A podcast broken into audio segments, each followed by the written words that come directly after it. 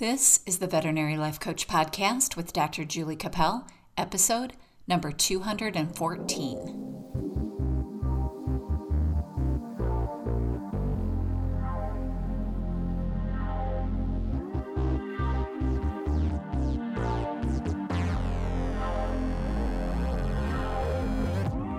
Hey, veterinary friends, it's Dr. Julie Cappel. Welcome to the podcast.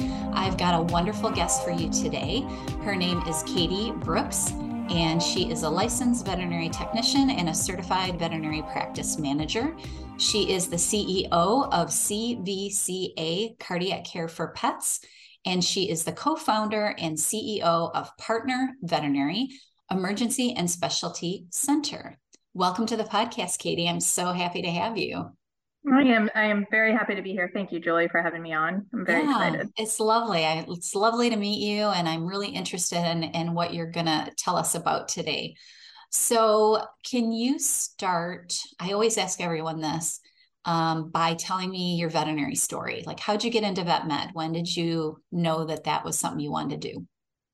Yeah, um, great question. Um, I grew up always wanting to be a veterinarian i think like 98% of little girls. Um, and so i i mean i used to buy you know books and you know pretend to be a vet to my own pets. And um, and so when it came time to go off to school um, my family had you know had some difficulty with job losses and um, and my dad was sick. My dad had cancer. Um, and so I um, worked to get a full scholarship to do pre vet, um, but it was halfway across the country. And when it was time to go, my dad went out of remission. And so, um, very, very last minute, literally the absolute last minute, um, decided to apply to tech school because there was one within an hour of my house and I could, you know, stay there, help take care of him um, do tech school in the morning, um, take him to appointments in the afternoon, and then work at night at an ER practice. So, um, so I made the shift to be a vet tech, you know, for family reasons, really. Mm-hmm. Um, went through tech school, um, worked in GP, um, emergency, internal medicine. Um, and w- got burned out pretty quick, like most techs do, um, just because the environment. You know, I um, it was a rough environment. I had a long commute. Um, interestingly enough, I actually fell asleep at the wheel on the way home. Oh um, no! From work one day. Did you crash? I did. I I oh, ran into a work van. Fortunately, I did not hurt anybody. Um, but it was a big wake up call to say this is not a this is not an okay life. I mean, I was you know 22 23 years old and just exhausted all the time and um, working nonstop and you know, just really struggling. And so I came to CVCA, which is a which a multi-location cardiology group, um, because they had advertised a part-time position, and I could go back to school and do something else. So I was like, I need to get out of this profession. Um, so it was interesting, you know, what we were talking about. I know. I told you my mission was to keep people in the profession. That's right. Yes, and now mine it. is too. Exactly, yeah. and now mine is too. So, um, so I came to CVCA to you know work there and figure out what else what other thing to do i actually loved what i did um, in terms of you know helping patients i loved the people i work with but just the environment and the setup was just not conducive to really living a life at all and so and i thought that that's where it was everywhere when I came to CVC, I was really impressed with the culture. Um, it was very different than what I had known before. It was very inclusive. Um, the doctors were very appreciative of that. It was very, um, you know, cohesive team environment, and we were able to deliver really high level, efficient care to the clients. And um, and I just really fell in love with the organization and the way that we were able to work in it. And so, a couple years in, um, one of the founders asked me if I would be interested in trying to manage. At the time, we were five locations. We didn't really have central management and I didn't know anything about management. So I went to the library because we didn't really have internet yet. Before the um, internet.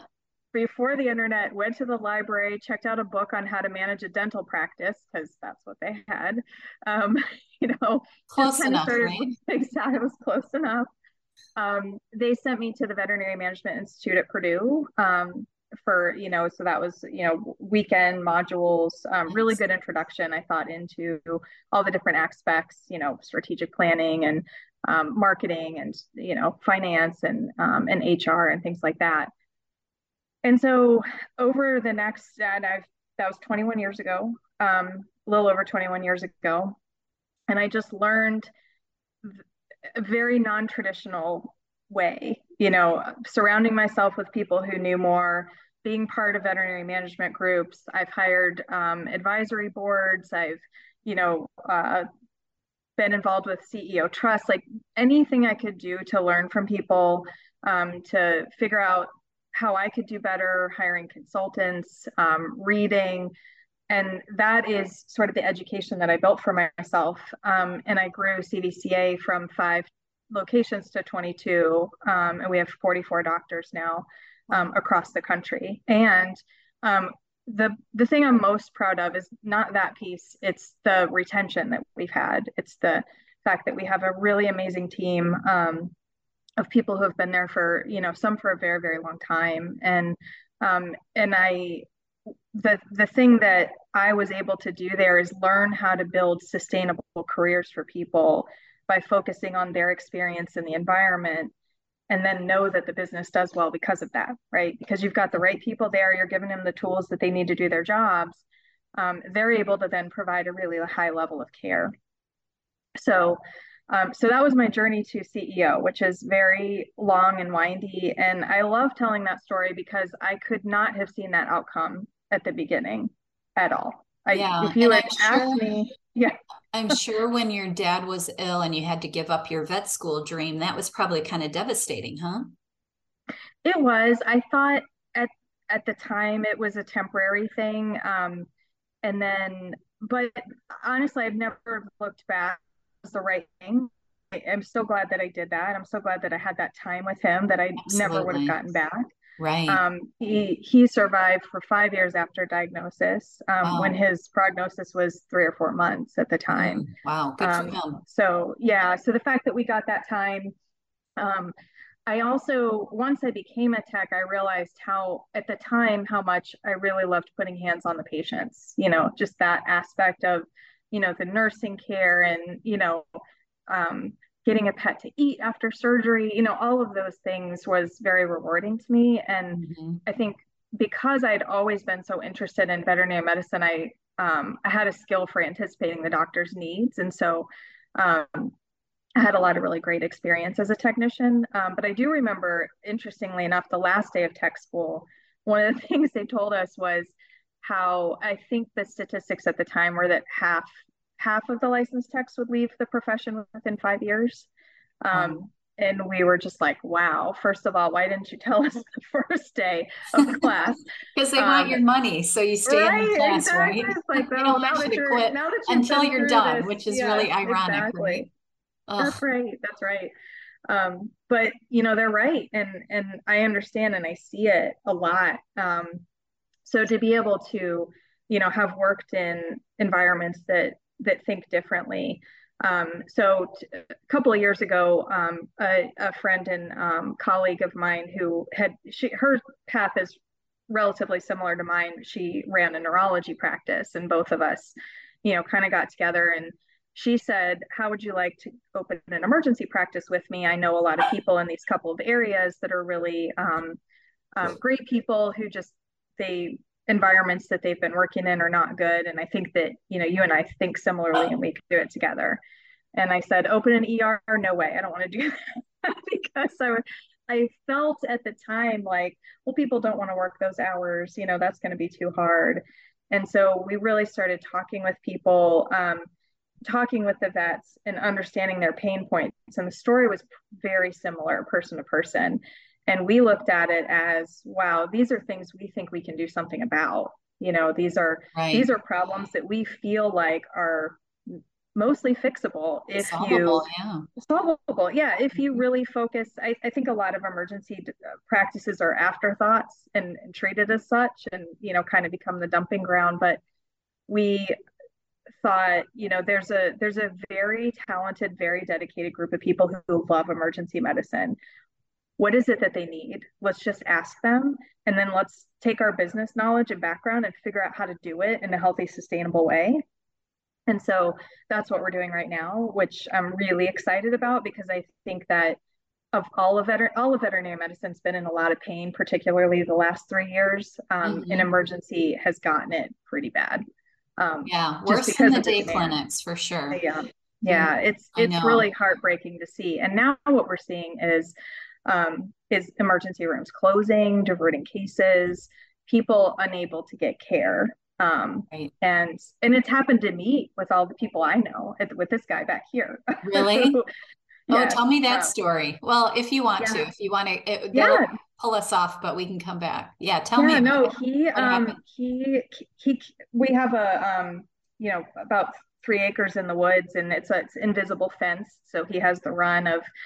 Um, so he um, came in. It was last summer, I believe. It was a little over a year ago, um, and was just bleeding out of his chest shoulder area um, had gotten impaled by something in the woods. Um, we still don't know what it was. Um, but I, you know, called our local ER, who I know really well, and they were at capacity diverting cases. And the um, the CSR started crying on the phone, and she's like, "I'm so sorry. I know who you are. I've heard you speak. I can't help you." Wow. And um, and I just felt awful for her. I was really scared for him too, you know, and I was like, okay, I'm, you know, trying to kind of console her because she's in that position of having to tell people we cannot help you um, right. over and over. And it, was just crushing her, you could tell. Um, as it turned out, my my cardiology team helped out. We have we had an amazing resident who had just completed a, a rotating internship, and so you know her and I you know worked on and put a Penrose drain in, fixed him nice. right up. But um, but I've heard those stories of people from across the country of, you know, mm-hmm. lack of access to care. And it's because A, we don't have enough people in the profession, creating enough people in the profession, and we're not keeping them.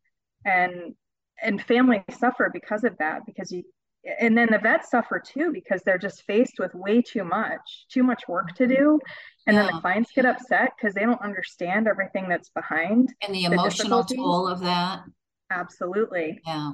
And so these people are showing up to work today, day in and day out, and just getting punished because people are so angry that they've had to wait because they just don't understand. So, um, so I feel like anything that I can do as a human to help alleviate that is that that is really my mission. That's that's what I that's what I wake up for. Yeah. So is that how um, partner veterinary started? Like, is that was that the idea? Is let's fix this?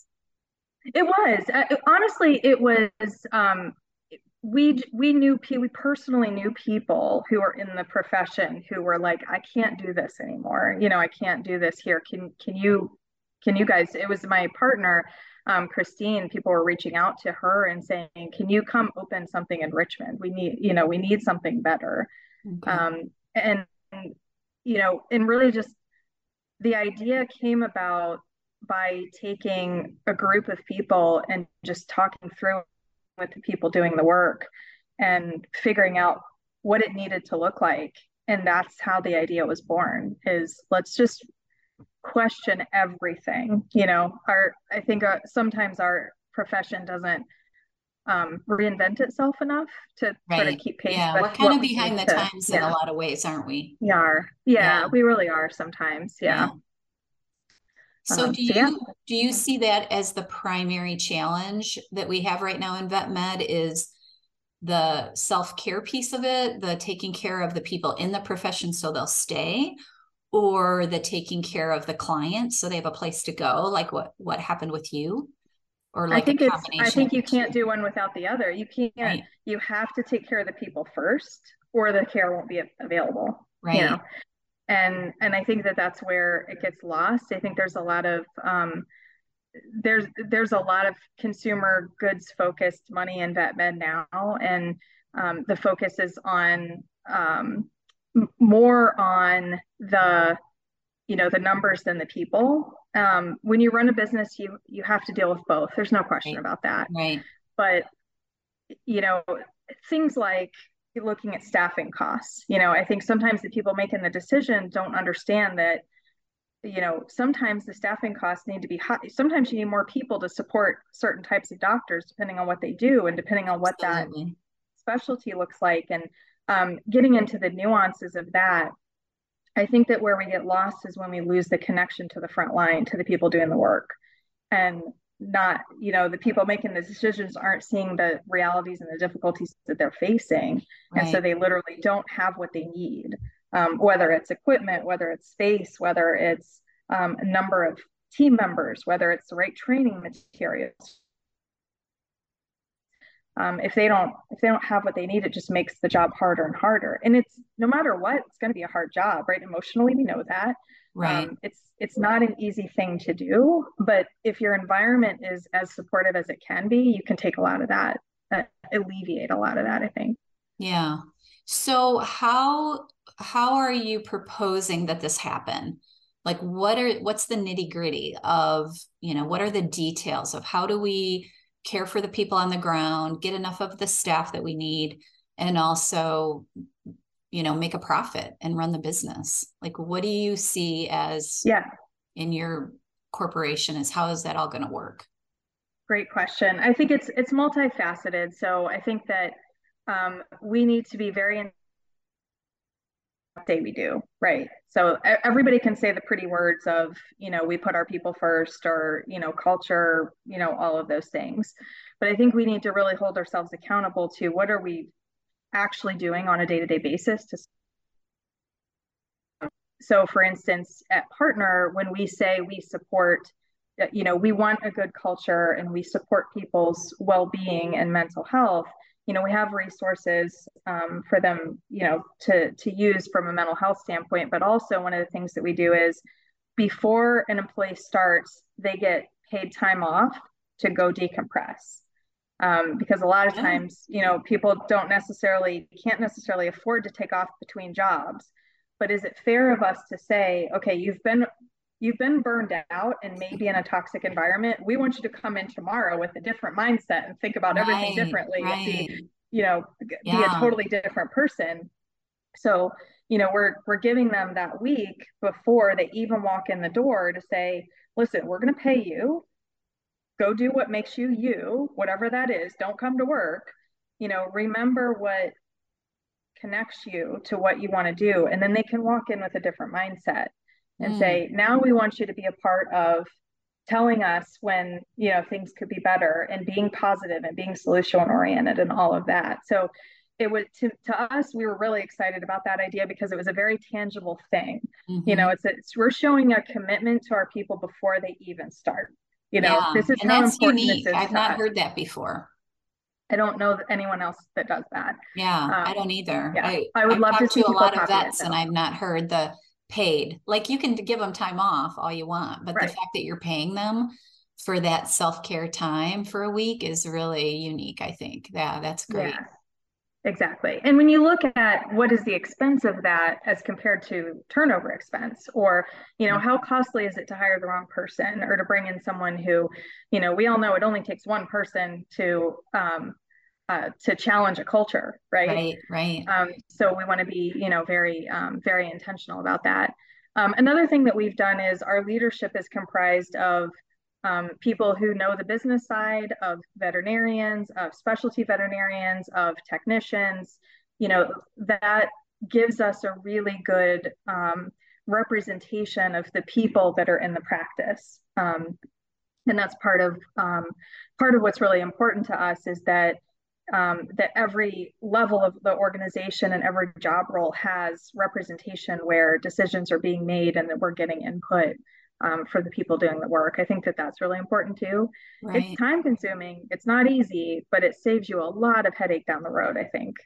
Right, um, right. Yeah, I don't think a lot of veterinary leaders tune into the piece of it that if you can't keep your employees long term that it's more expensive like you're better off paying them more and treating them better and giving them more mm-hmm. time mm-hmm. off in the long run because then they stay That's, you know that was exactly. something i don't know how i learned that early in my career but i just was always about trying to take care of my people before anything else That's and right. and it worked for me like i kept technicians for 20 some 30 years almost, you know. That's amazing. And some that actually left came back. So I yeah. think that, you know, just focusing on the people first before yeah. even the clients and the pets and all that is is so important. So I'm glad that you've kind of st- figured that out for this particular, you know, endeavor.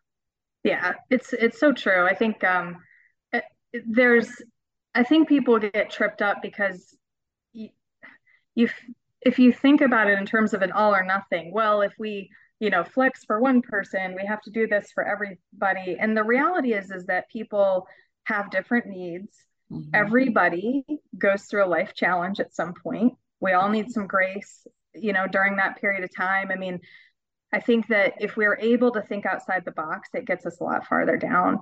Um, I think another, you know, solid piece that we focused on is transparency.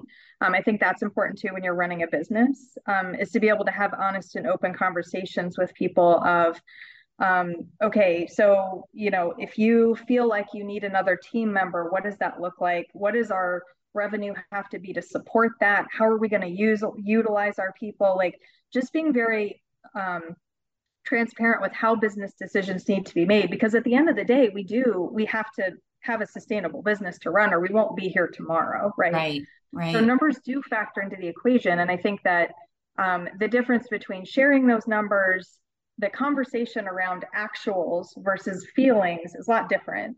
Um, and so being able to do that and just be open with here's how we make decisions. Here are the things that we need to get to in order to get to that outcome that we all feel like we need. Um, that's important too because then everybody's pulling in the same direction right. you know instead of operating in a vacuum and just saying i'm not getting what i need and i don't understand why. Right. And the frustration and not understanding you know why we can't hire 10 more people. Because right. yeah it would be easier to work but we might not be able to pay the bills Right, exactly. Yeah. yeah. yeah and are we utilizing the people that we have appropriately? You know, like right. what what is the decision matrix that we have to do? Every if you ask anybody in vet med right now, are you understaffed? They're going to tell you yes because they feel understaffed because right. they feel overworked because they are overworked. Right. But there's a lot there's a lot that goes into that. So walking everybody through, okay, like what are our roles? Are we sticking are we sticking to you know what we said we were going to do? Are we putting the correct boundaries in place in terms of what we feel like everybody can realistically accomplish? Um, all of that you know how how is all of that going? How are we utilizing the team?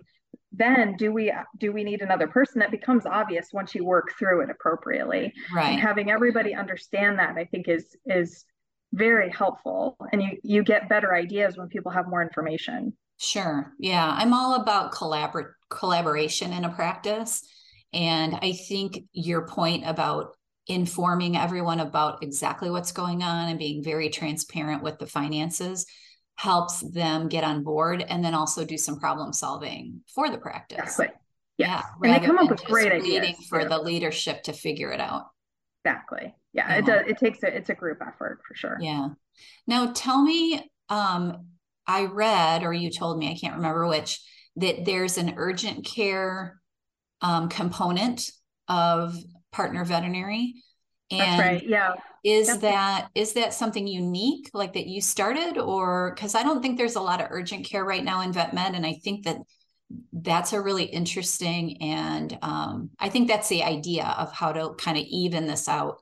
So it's not just day practice and emergency you know high high specialty practices that there's something in the middle like the urgent care model that that human med has. Is that what you're going for?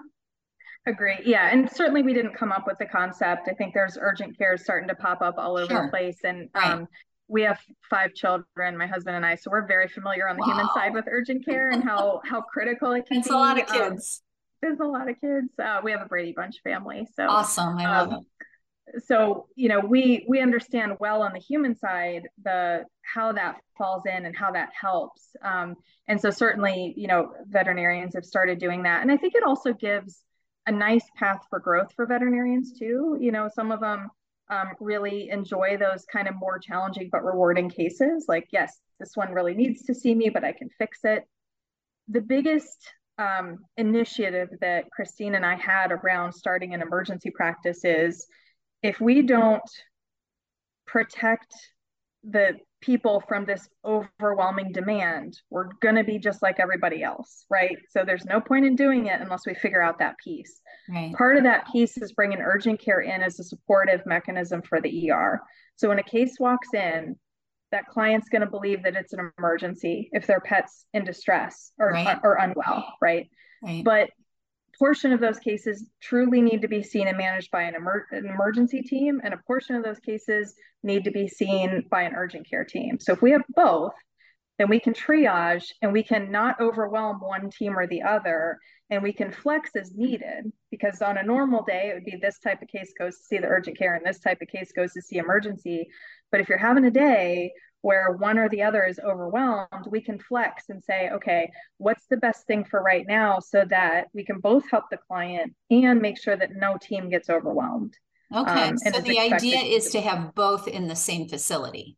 Correct. Yeah. Our urgent, care is open now. over here and an right. We opened that earlier. That's okay. right. Yeah. Gotcha. Ultimately, they'll all be together. Yeah. Um, we opened that earlier because we had an opportunity, we had a building, and we had people that wanted to work. And the really nice thing about having that urgent care open prior to our buildings being open is that we've been able to test out some of these theories, um, mm-hmm. the things that we're doing see um, to works. see if they really work and adjust. And that team has been phenomenal and very, uh, very flexible. We've adjusted hours. We've uh, you know, changed operations um, to say, okay, here was our idea. How did it actually play out on the floor? Let's go back and, and tweak it and make sure that you know the the roles that we put in place are optimized for the the actual caseload we're seeing right um, coming right. through the door. So and yeah, so it's been a blessing to have that. Well, yeah, it really yeah. it really is. They um, the team is phenomenal. Um, we are really fortunate to have the group that we have.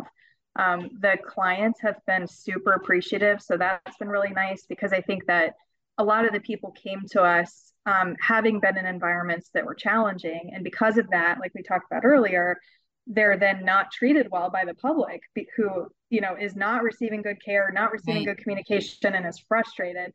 So um, in this environment, um, the clients have been very grateful to them um, for the help that they've provided. And it's been wonderful to see them reconnect to what they love about the profession. Um, that's, I would say, been the most rewarding thing out of everything we've done so far. Yeah. I just really think the urgent care model in some way is going to save us a little bit if we can figure that out. Because when the day practices are open, they're kind of both, right? A day practice and an urgent care and yeah, emergency. Right. Like we kind of get stuck with everything. But then everything. when we get overwhelmed, yeah. we're sending everything to the ER and they can't deal with the ear infections and the you know bad skin exactly. or like i took my dog because i was i was out of town to a veterinary um, veterinarian because he was up coughing all night and he'd been coughing for like two weeks because i thought he had kennel cough and i was treating him myself and it was going well but then one night he just was hacking his brains out and i was like well maybe i need an x-ray and since I wasn't home at near my own practice, I was like, well, I got to go to an emergency center. And, you know, because yeah. the day practices wouldn't take him. And I felt guilty for take because I know he wasn't dying. Like he was right, fine. Exactly. I listened to him. Yeah. His his lungs sounded clear, but I thought, well, maybe I need an X-ray or at least somebody to give me some stronger meds because I was I didn't have anything strong with me. So I felt really guilty going into this ER with this dog that was fine. Basically, he was just honking, you know. So I, I, get that. If I'd had a choice of going to urgent care, it would have been way better for me and way better, I'm sure, for the ER. That absolutely. they didn't have to say, "Oh, you know, you're a vet and you already listened to him and you know he's he's basically fine, but you just right. need these meds." And I'm like, "Well, I didn't really have an option because I can't prescribe right. meds out of state and like this is what I had to do, but I felt bad about it. I felt bad about exactly. their time. That's right. And and it is not a true emergency, but yet watching him struggle all night. I mean Well, right. Like, yeah, it was up all night. Not, it was it was yeah. a lot about me too. Like I I didn't sleep all night because he was honking and he sounded so bad. But exactly. it, it went from, you know, he was feeling better and he was getting better to all of a sudden he's up hacking all night.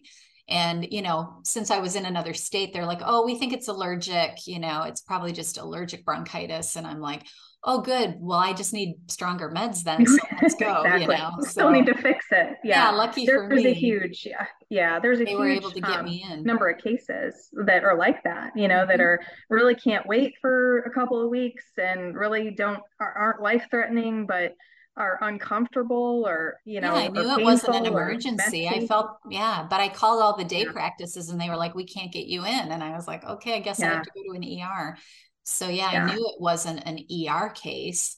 So you know and i i wasn't like your typical client because i knew that that it was okay but yeah it, it was a guilt the guilt factor. So i really think urgent care would fill a lot of those gaps now, what is your strategy for getting enough veterinarians? Because that's another issue that I talk about a lot on the podcast that we don't have enough vets or vet techs. What's your, I mean, other than treating them well, like you said, and giving them that time to to decompress before they start, are there other ideas that you have around that problem?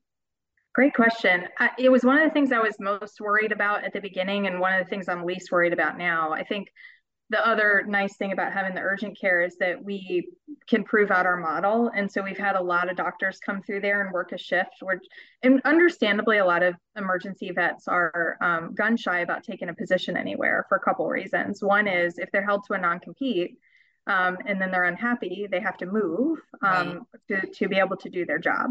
Um, we don't do non competes. So we say, like come try it out.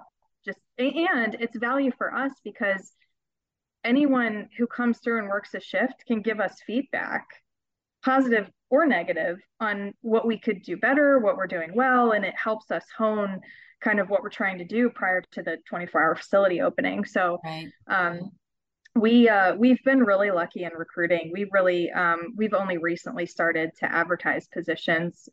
We and and same with the techs. Um, we had about 85 applicants for six positions when our urgent care oh, first opened. That's amazing. Um, yeah, so it's you know I think that the message resonates, um, and that's why it's so important to stand behind what you say and actually make it happen because you know otherwise you know people would come through and be like no it's just like everywhere else you know um, but but being able to show um, show what we're actually doing and you know i have to give credit to the team you know they are amazing to work with. So um, the team, if you get the right people in the door, they recruit for you because right. people walk in and they're like, this is the kind of environment I wanted to be in.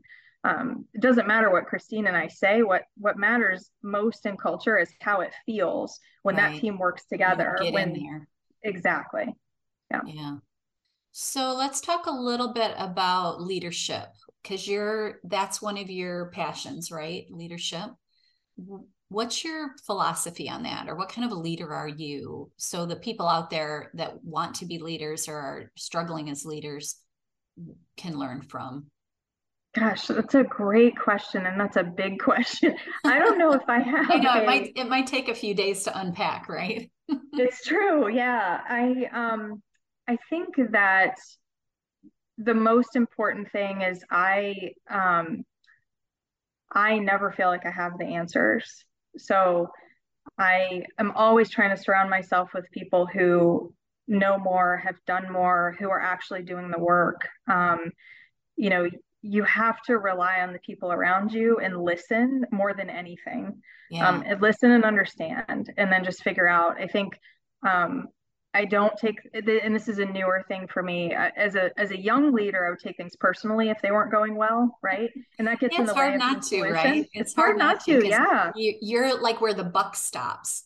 That's so right. people exactly. are unhappy. You do take it personally for sure. Exactly. So it, in the beginning phases, you know, it, it's tough to deal with that kind of feedback, and you feel you you it, it's a personal hit. feels like, and um, maturing as a leader and understanding that though that is the most valuable feedback is the people that are willing to speak up and be honest and and give it to you straight and having people around you that are willing to disagree with you um, all of those things that you know a, a, less mature leader might shy away from is actually what makes you stronger sure. um, and i think that the more you understand that um, and be around uh, leaders who are successful and also humble and understand um, that that's really the way um, outside of that, it's just finding the right answer, you know, um, and just staying connected to what who you are as an organization. Things can get complicated fast. Um. There there can be a ton of things pulling at your um, pulling at your time and attention, but um, at the end of the day, if our team had a good day and went home happy, that's that's a successful day, right? Yeah. And the more we can, the more environments that I can help create to make that happen, wherever it is in specialty, emergency, whatever state it's in, um, then that is that is what I live and breathe for. Um, really, that's it. Yeah. That's pretty much it. yeah, I, re- I really like your point about learning from other leaders and putting yourself in. You said that kind of at the beginning, putting yourself in the vicinity.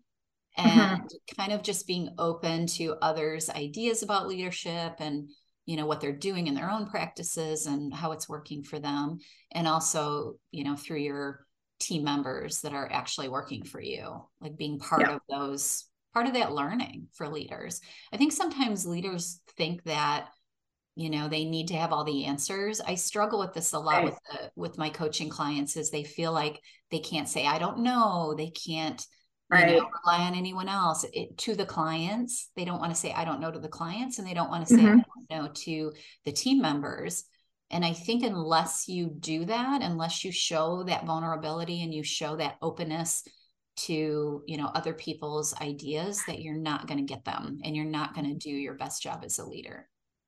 Right. exactly. That? I do. Absolutely. And I think, uh, you know, to a little bit of an extension of that is the self-care piece mm-hmm. of you know having grace with yourself because i think that leaders who are what I've seen as leaders who are hard on themselves are hard on other people. You know? Yes. Yeah, it's that's absolutely to, true. They have high expectations. Yeah. And so they exactly kind of, you know, transfer that.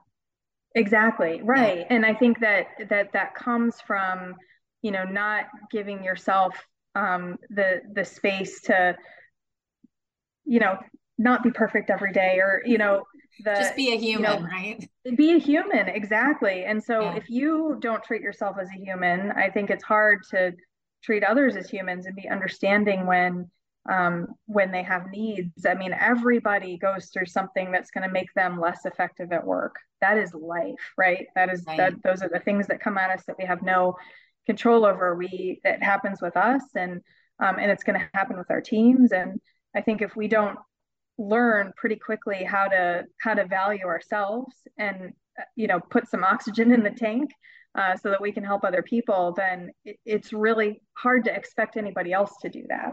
Right. Yeah. And and actually model that for your team. You right. know like this is what i'm doing for me this is what i want you to do for you or whatever you need.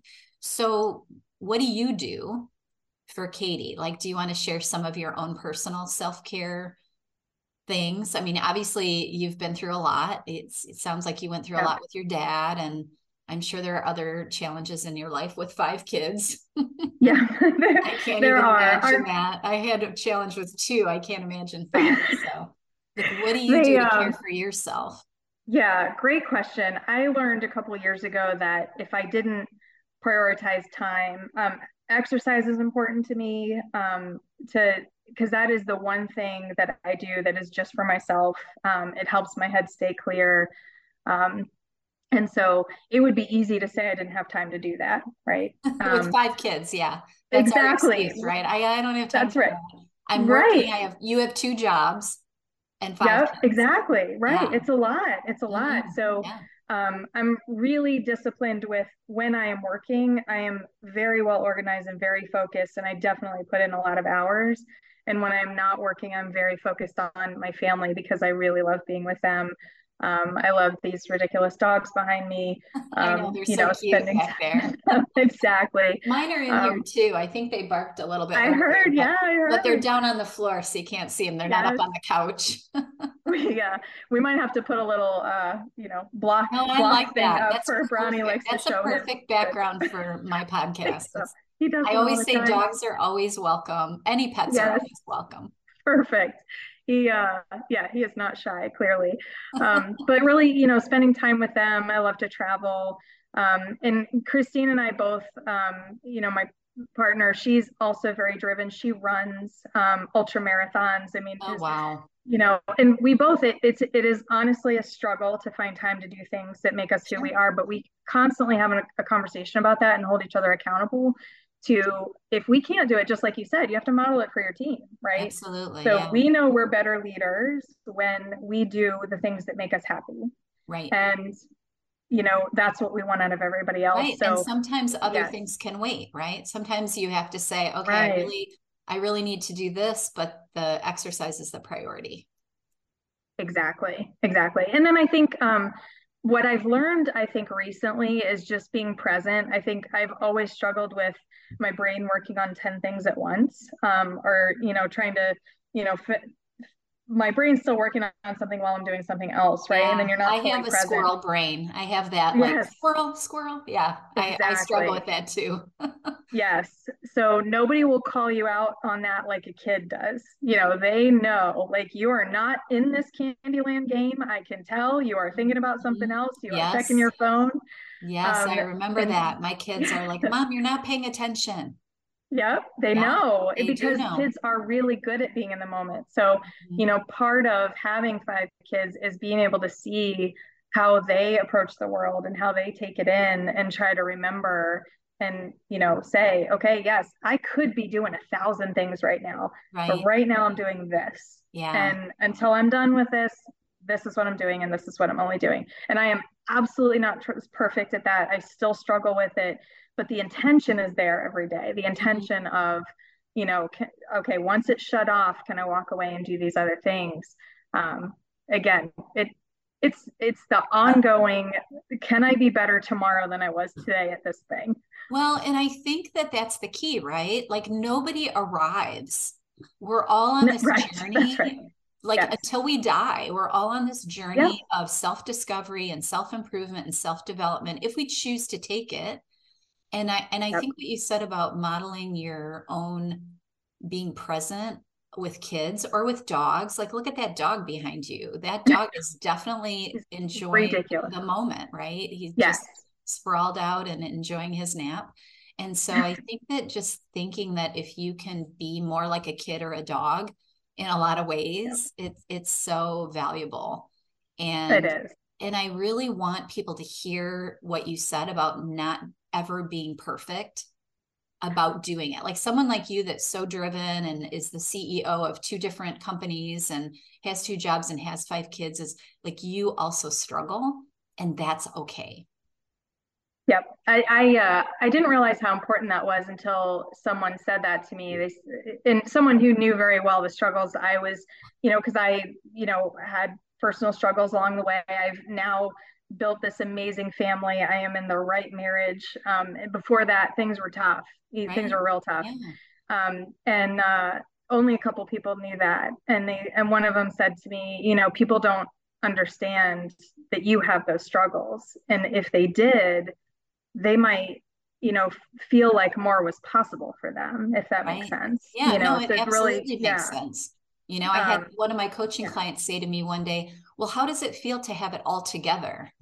And I was like, honey, like right. I know you follow me thing. around all day and see how, you know, look at my desk, see how chaotic my life is. And no, I Yeah. don't have it all together. No one does. Yeah. And I think like, oh, because that they what this looks like?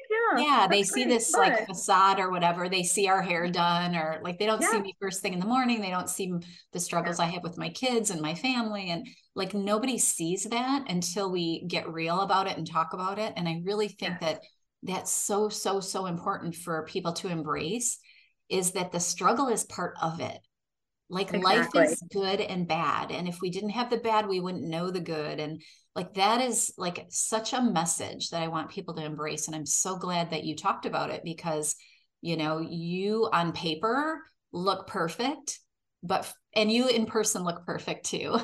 You. you. look like you have uh, it all together but I, just to tell people that yeah like i struggle like i struggle to be present with my kids i struggle to get my exercise in you know like we all have that my daughter Yeah. challenged me to a yoga challenge for 30 days and today's day 10 and i'm like oh hell how am i going to do this every day for 20 more days but i'm just like you know i i i do yoga i just don't do it every day but now i told my daughter i would do it so now we're doing it but um, you know, it's That just that they they they don't see how hard it is to get moving, you know, and get going. In, in It's so true. whatever you're working on. Exactly. And there's no difference between, you know, you or I and a lot of the vets or techs or CSRs that we work with in terms of what they're capable of in this world, right? Sure. Absolutely. If they were really, yeah, I, you know, I do not have an MBA and I did not go to grad school to be a CEO. And I, um, I, you know, and that that's been uh, tough from a, um, you know, having imposter syndrome in a in a highly credentialed industry, right. you know, people that have all kinds of letters and the the fact that I learned differently, I felt at times like maybe I shouldn't be here. Um, and I had and I had a, an amazing coach, Maggie, if you're listening. Um, she said, "What qualifies you to be a CEO is that you're doing it."